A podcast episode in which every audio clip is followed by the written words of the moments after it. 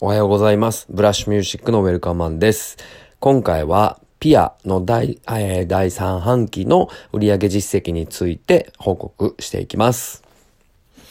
この番組は、えー、ウェルカムマンが、えー、時事ネタ、音楽業界の話、えー、最新ニュースなどを、えー、ピックアップし、えー、そこについてコメントをしていくというラジオトークになっています。えー、ぜひ、えー、僕のですね、ポッドキャストをフォローしていただき、えー、お時間がある時にぜひ、えー、ご視聴いただければと思います。えー、それでは早速、今回のネタについて、えー、喋っていきたいと思います。えー、皆さんご存知のピア、チケットピアですね。第3四半期の営業益は45%減の6.4億円と大幅減益。大規模工業の取扱減と新規事業への先行投資でというネタで、えー、ピックアップされてます。えー、ピアが発表した第3半期、えー、累計の、えー、決裂決済は、売上高1280億1200万。まあ、この辺は置いときましょう。5.9%減。営業利益は45.4%減。えー、経営利益、えー、42.1%減。えー、最終利益が58.3%減と大幅な減益となっております。はい。えー、っとですね、まあ、いわゆるチケットピアはですね、音楽ジャンルを中心に大規模工業の取り扱い、えー、をやっている、まあ、えチケット販売会社なんですけど、まあ、新規事業の立ち上げ、この辺がね、まあ、どういったものなのかは、また、えー、改めて皆さんにお伝えするにして、えー、今回のこの、えー、っと、スーパー赤字ですね、いわゆるスーパー赤字についての、まあ、コメントを僕が思うことをしていきたいと思います。えっと、ちなみにですね、先に言っておくと、えー売り上げに貢献していたイベントはですね、えプロ野球、えサッカー J リーグ、えー、他にも、えミュージックフェスティバル、えー、例えば S2O ジャパン、あと、イエローモンキーのツアー、ロッキンジャパン、えー、ウーバーワールドワンオークキッス、えー、U2 福山猿パフュームワニマ嵐アニバーサリーツアー、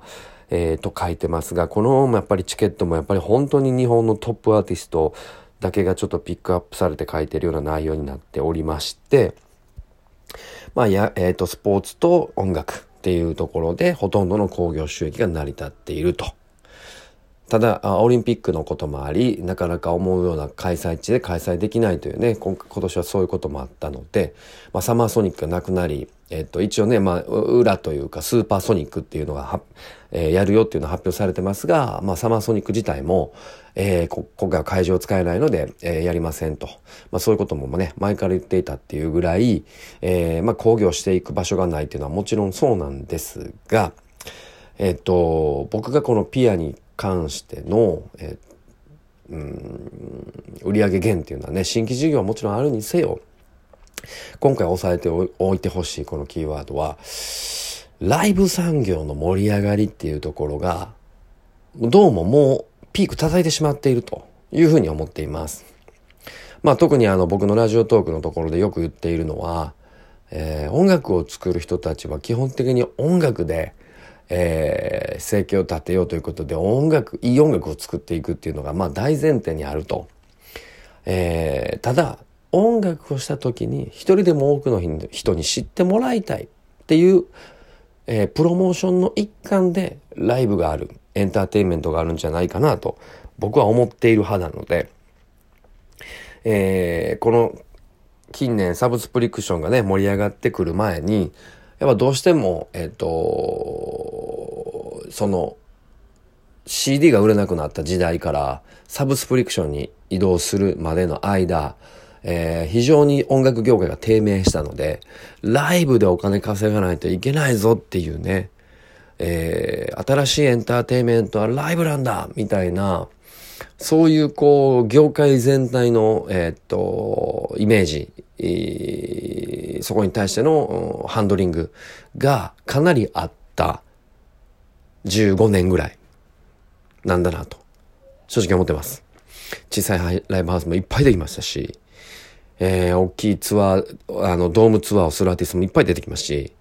えー、武道館でライブするアーティストなんてほとんどいなかったのに、もう今ある程度売れたらやっちゃおうみたいな、武道館が目標だみたいな、ロックバンドのよくあるパターンですけど、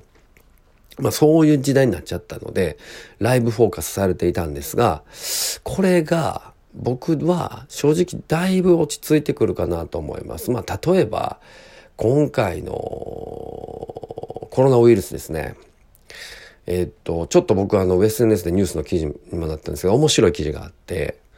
え、っと、中国ではコロナウイルスのせいで、まあ、いわゆる、その、自粛、まあ、自宅待機っていうかね、仕事も、あの、すごく、えー、ちょうど、え旧正月があってたし、えー、そのタイミングというのもあって、えー、っと、あまり外に出ない方が多かった。で、過去最大級のゲーム配信、要はゲームを使用してた人の記録が多くなったっていうニュースですね。要はゲームしまくってたんですね、みんなね。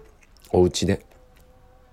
要は家か、家の外からなかなか出れないから、新しい娯楽を見つけ始めた。これがゲーム。これはすごい辻褄がいますよね。えっと、ラジオトークのこれ前回か前々回で言ってた、えっと、コンテンツ産業の話をした時もそうですが、コンテン、これからゲームコンテンツっていうのはもう盛り上がってるのはもちろんのこと、e スポーツがこれからどんどん盛り上がって、またゲームが盛り上がっていくと。いう分かりやすいこれから時代の背景がありつつも、えー、それをねコロナウイルスのニュースでより実感させられるというねそんなことが起きましたが、えー、ライブの話に戻すとなかなかああいう大勢の人が何万人も集まるところにバッと行くのもこうなってきました。えー、なおかつゲームコンテンツが盛り上がってる。これから VR だとか、いう新しいエンターテインメントが出てくると、ますます、えー、お家の中が楽しくなってくる。えー、YouTube も踏まえてね、第2次 YouTuber 世代が、えー、YouTuber 人気が始まり、えー、家の中のエンターテインメントっていうのが本当に充実してきている中、まあ、ライブに足を運んでいこうというのは相当コミュニティがでかいとか強いとか、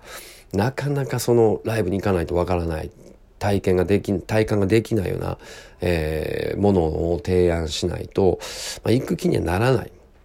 ていうね、そんな時代に突入していくと思ってます。だから、ライブ自体がマイナスになっていくことではないんですけど、なんかこう、数は減っていくでしょうね。売り上げも減っていくでしょうね。これからライブ産業。で、特に Spotify の活躍もそうですし、これもコンテンツですよね。音楽コンテンツを楽しむツールが Spotify だってことなので、いわゆる音楽コンテンツも充実していく中、よりデジタルにフォーカス世の中がしていくので、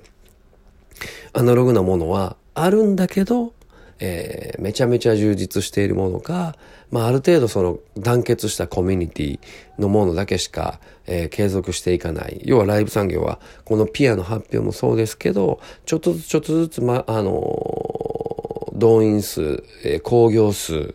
興行回数とかも減ってくるのかなと思っております。皆さんいかがでしょうかさあ、ということでですね、えー、っとですね、僕自身あの、西野さんの Voicy めちゃめちゃ聞いてますけど、素晴らしいですね。本当に。おしゃべり達者やし、毎回毎回尺の中にパチッと収めて、本当に言いたいことだけバスッと言ってるっていうね。あの、僕もね、ラジオ MC とか、まあ、おしゃべり得意な方なんですけど、圧巻でございます。圧巻。えー、なのでこのラジオトークはね、負けじと 僕もね、いろんな情報を皆さんに届けていきたいと思いながら、えー、っと、ぜひ、えー、チャンネル登録、YouTube とかもやってますし、SNS でのフォローよろしくお願いします。それでは皆さん、えー、良い一日をお過ごしください。えー、またお会いしましょう。さよなら。